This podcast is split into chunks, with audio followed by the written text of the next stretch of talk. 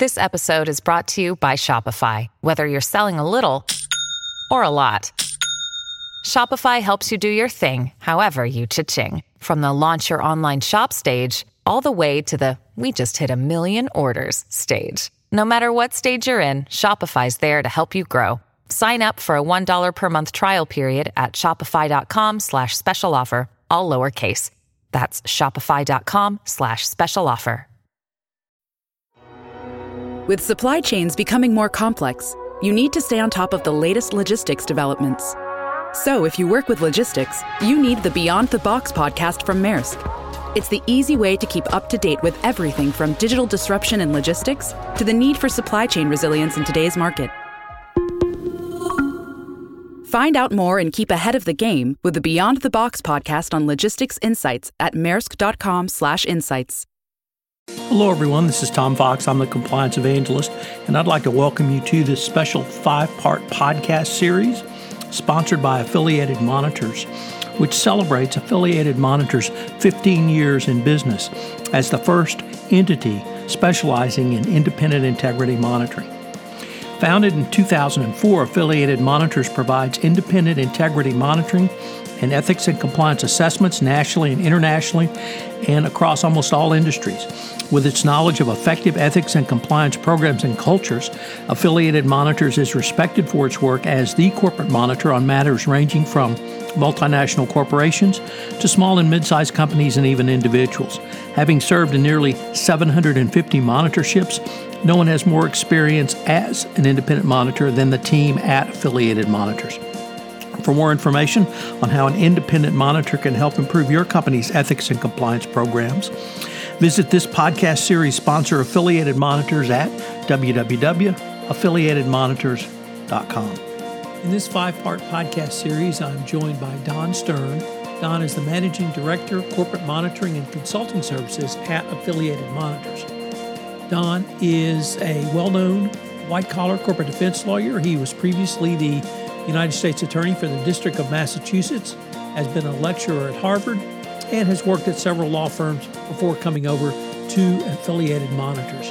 In this five part podcast series, we consider the benefits of independent monitoring and proactive assessments for defense attorneys. In episode one, we take a look at how defense attorneys can proactively work with independent monitors. Two, what are the nuts and bolts? How does this thing work? Three, a couple of case studies of defense counsel who've engaged a monitor to mitigate internal issues before going to a regulator. Number four, how this works in a medical setting. And in episode five, we conclude by how this works in the nonprofit setting, specifically looking at some issues around varsity blues. It's a fascinating series that I know you will enjoy as a compliance specialist. This special five part series is a special presentation of the Compliance Podcast Network. Hello, everyone. This is Tom Fox back again. Uh, and today I have with me Don Stern. Don is the Managing Director, Corporate Monitoring and Consulting Services at Affiliated Monitors. We are on uh, the first episode of a five part exploration on the benefits of independent monitoring in proact and proactive assessments for defense attorneys, really in a wide variety of areas. It's going to be a, a, great series and a lot of insights from someone who has been on both sides of uh, this fence. So, Don, first of all, with that incredibly long winded introduction, welcome and thank you for taking the time to visit with me today. Thanks very much, Tom. Good to be with you. Don, in this first episode, uh, we're going to take up the topic of how can a defense attorney uh, work proactively with an independent monitor. And I was wondering if you just could start off with your observations on that. Sure. You know, traditionally, defense lawyers, and I have been on on that side. I've been both a government prosecutor, a federal prosecutor, and also a white collar defense lawyer. I, and I think it's fair to say that traditionally, uh, defense lawyers were very wary about getting compliance professionals engaged and involved in assessing a company's compliance plan in the midst of an investigation while things were active. There were witnesses to be interviewed. The government was, in some cases, was kind of all over things. Uh, that reluctance, for, for a lot of good reasons, uh, has gone by the boards, or at least should be. And part of that is that the uh, Department of Justice has made clear that they don't want to see improvements in a company's compliance program, uh, wait until the investigation is completed. I think at, at this point, the worst thing that a defense lawyer can do is to sit back, wait for the investigation to complete, either their own internal investigation or the government's investigation, and then say to the uh, to the government, um, either in a self-reporting or in another context, well, now we're going to fix things. Uh, I think it's important to get in there as quickly as possible, um, and, and we could talk about it during the course of this this five five part series. But you know, the, uh, the Department of Justice, uh, as recently as a, as a couple of months ago, has made clear in a, in a change in policy, or at least an articulation of policy by the Assistant Attorney General in charge of the Criminal Division, that the uh, improvements and the investments which a company has made in the corporate compliance program uh, is something that they can take a close look at in deciding uh, how to proceed, including whether to have a monitor or not. And they're also interested in what remedial steps have been taken. Um, so, and, and, whether they've been tested by third by independent third parties. So you, you just can't sit back, sit on your hands, uh, hope for the best, and then if pushed over the cliff, make changes. You've got to be proactive, assess the, the situation early on, and make those changes yourself.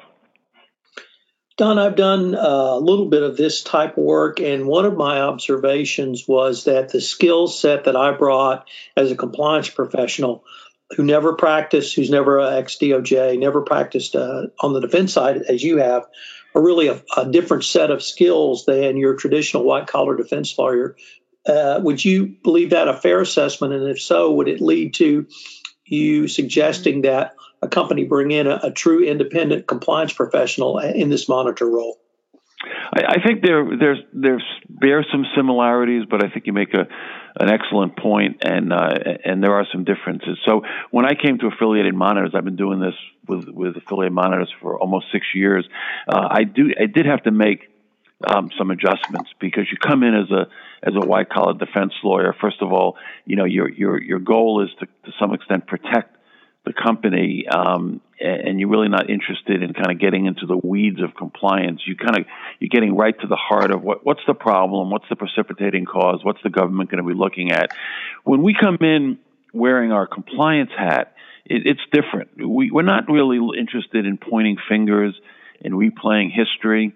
Uh, we, we, we do care about what uh, some of the problems are, but it's a much more uh, future oriented assessment, Tom. I mean, we're, we're dealing with, you know, what are the controls? How can you prevent problems? Not what necessarily are, are your existing problems, although that's part of it. And so the the skill set uh, bears some rough similarities to what a lawyer would do in, in, in a similar situation, but it's different enough so that um, having somebody who is well schooled in compliance programs, well schooled in controls, uh, is able to kind of bring out from employees at all level what their concerns are uh, is different enough so that uh, it, it, helps have somebody who's done it before and, and knows what they're doing. So, before we uh, have any words about full remediation, I was wondering if there's an interim step that the uh, uh, independent third party monitor can bring along the lines of benchmarking, and how would that work uh, with a defense lawyer? Well, I think when you bring in somebody, you know, like affiliated in a situation like that, I think there are, there are a couple of different goals. I mean, there are probably three or four goals that you you have or should have. Um, the first is to is to fix things. So you know, it's a little bit like putting your finger in the dike. If if you if you find out there's a a serious problem, you know, it could be the problem in the branch office in Toledo or in Southern California, or it could be with some rogue employees.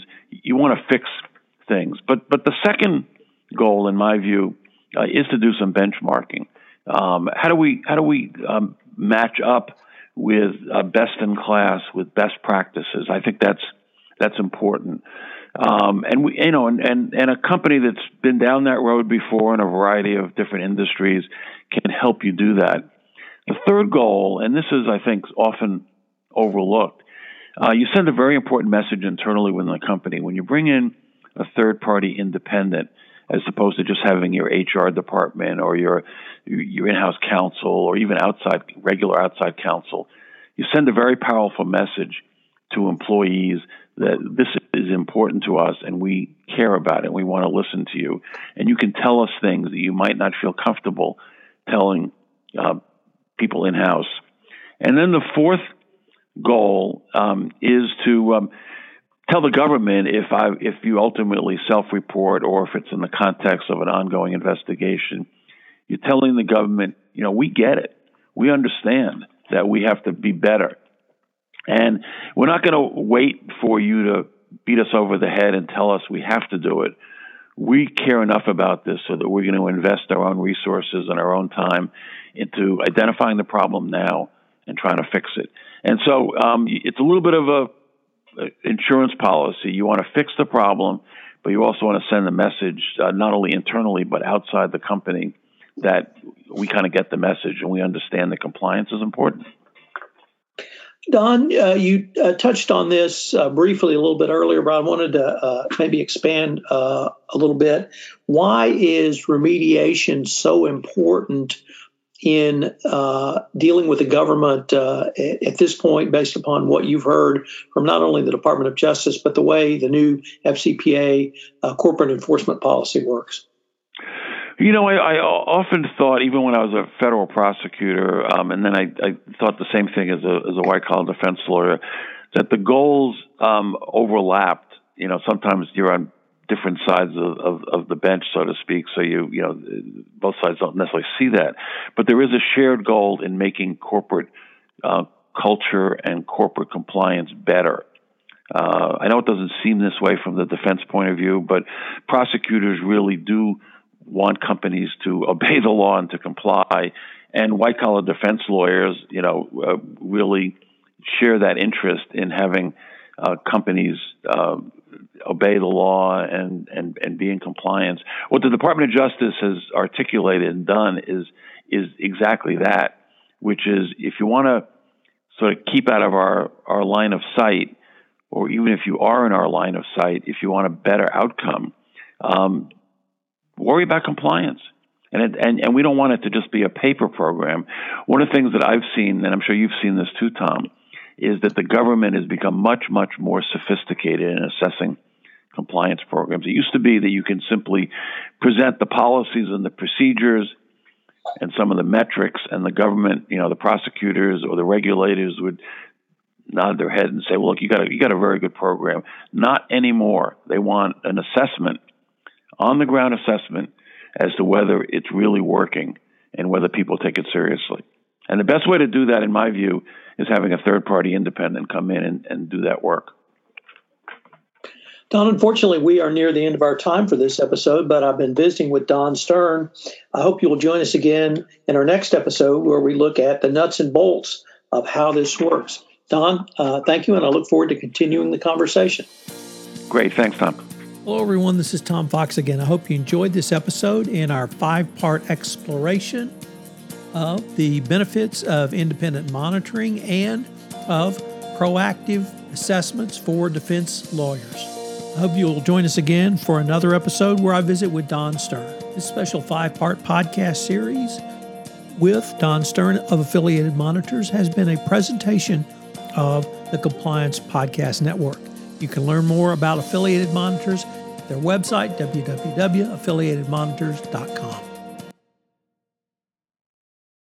This podcast is a part of the C Suite Radio Network. For more top business podcasts, visit c-suiteradio.com.